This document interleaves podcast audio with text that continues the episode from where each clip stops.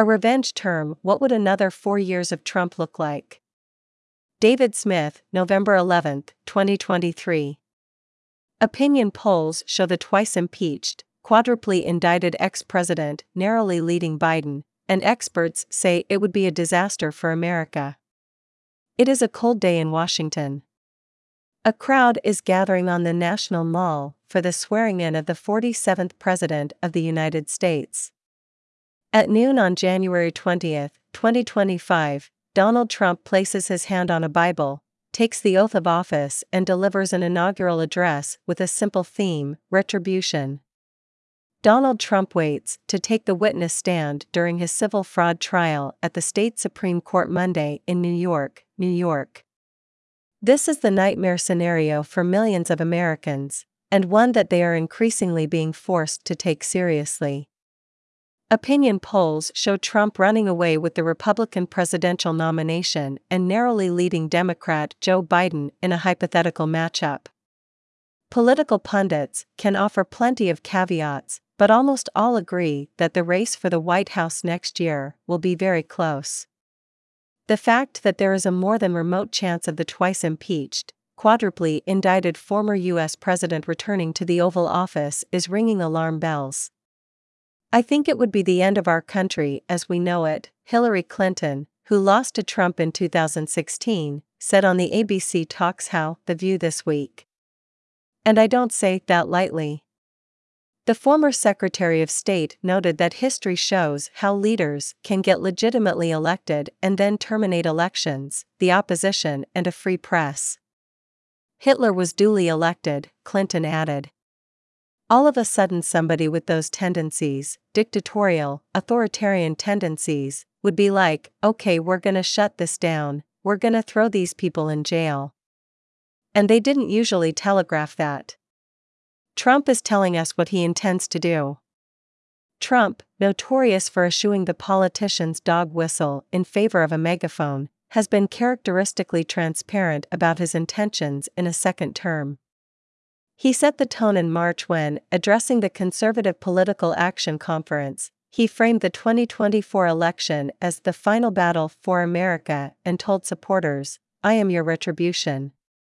Trump has promised to pardon January 6 insurrectionists in a second term.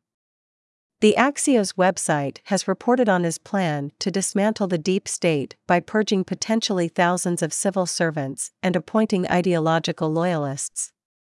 A recent New York Times newspaper article told how his team wants to fill the White House and government agencies with aggressive right wing lawyers who would not challenge the expansion of presidential power.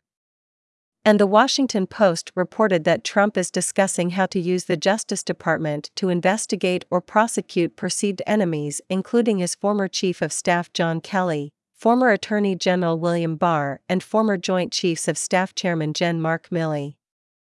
The paper added that he is also considering invoking the Insurrection Act on his first day in office, which would allow him to use the military domestically to crush protests and dissent.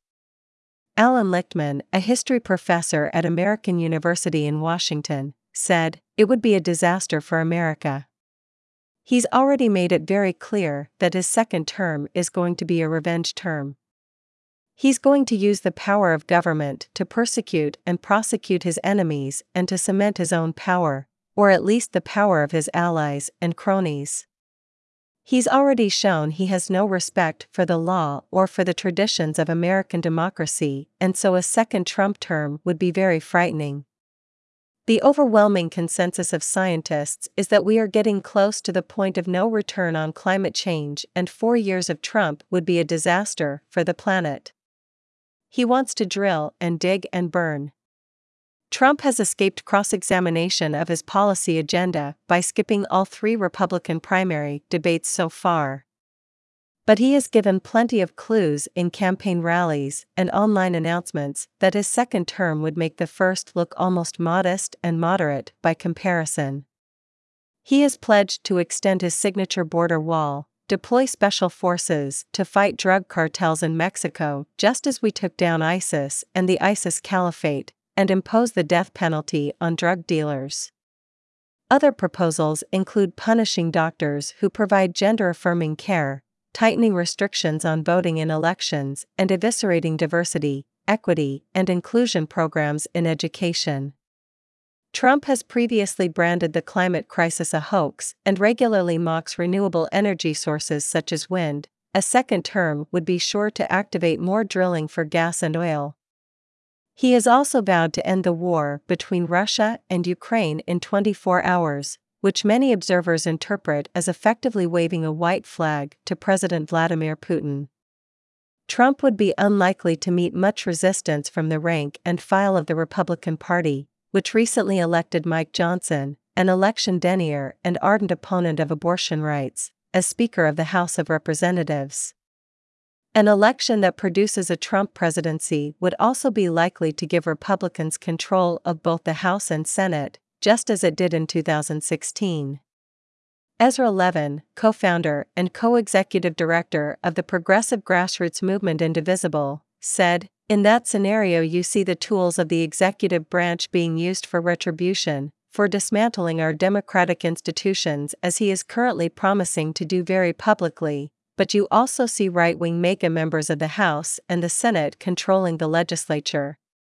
We have a white Christian nationalist now who is Speaker of the House and would in all likelihood be Speaker of the House in 2025 not in a Democratic or Republican split government scenario, but one in which he can actually set policy. That is one where you see abortion bans, national book bans, defunding of education, attacks on contraceptives, the entirety of the agenda that they tried to push in 2017 and more, because the Republican Party in the intervening years has only gotten more extreme as the moderates have been pushed out by Trump supporters. Levin, a former congressional staffer, added, It is right to focus on what Trump is promising to do, but remember it's not just Trump because he brings a lot of other bad actors along with him in the legislative branch, and they are going to do enormous amounts of damage with his support. The enactment of such an agenda seemed far fetched in the aftermath of the January 6, 2021 insurrection and as criminal indictments against Trump piled up in four jurisdictions.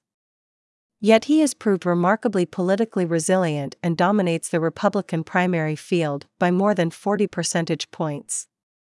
A string of opinion polls one year out from Election Day spooked Democrats. The New York Times and Siena College found Trump leading Biden in five of the six states crucial to deciding the Electoral College. Emerson College polling also had Trump ahead in five out of six swing states. CNN put Trump ahead of Biden by 49% to 45% nationally as voters expressed dissatisfaction with the economy and rising prices. Michael Steele, a former chairman of the Republican National Committee, warned the fact that Donald Trump in polling is beating Joe Biden in five out of the six battleground states is mind numbingly painful to believe because it says to me that you value the country and its constitution far less than you value your own self gratification. I get it, times are not equally good for everybody at the same time, people are going through stuff, absolutely.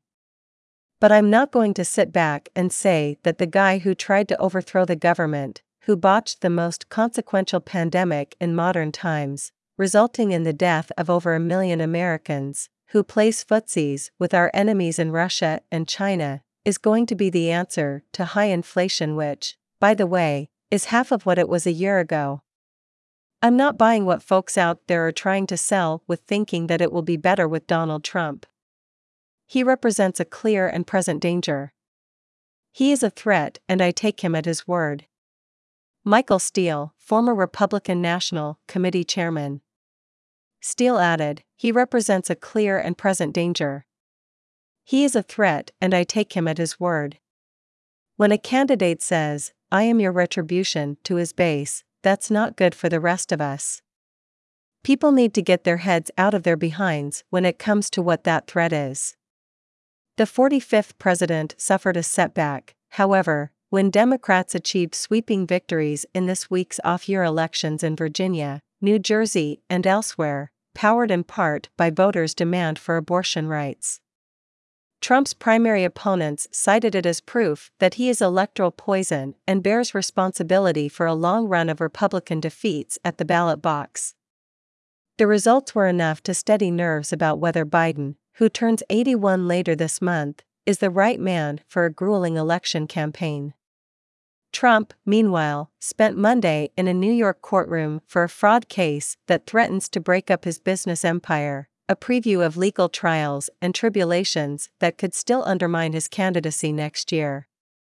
Should the man seen as an autocrat in waiting overcome those hurdles and return to power in January 2025, the obituaries of American democracy are sure to be written. But not everyone believes that Trump 2.0 would be quite so apocalyptic. Elaine Kamarck, a senior fellow at the Brookings Institution think tank who served in the Bill Clinton administration, said, There's a little bit of an exaggeration, a little bit of hysteria going on about this. The guardrails of American democracy are still in pretty good shape. The Supreme Court and lower courts overwhelmingly rejected Trump's attempt to overturn the 2020 election, Kamarck noted. That's not changed. If anything, the judiciary now has more non Trump people because Biden has had three years of appointing judges, and he's appointed a lot of judges.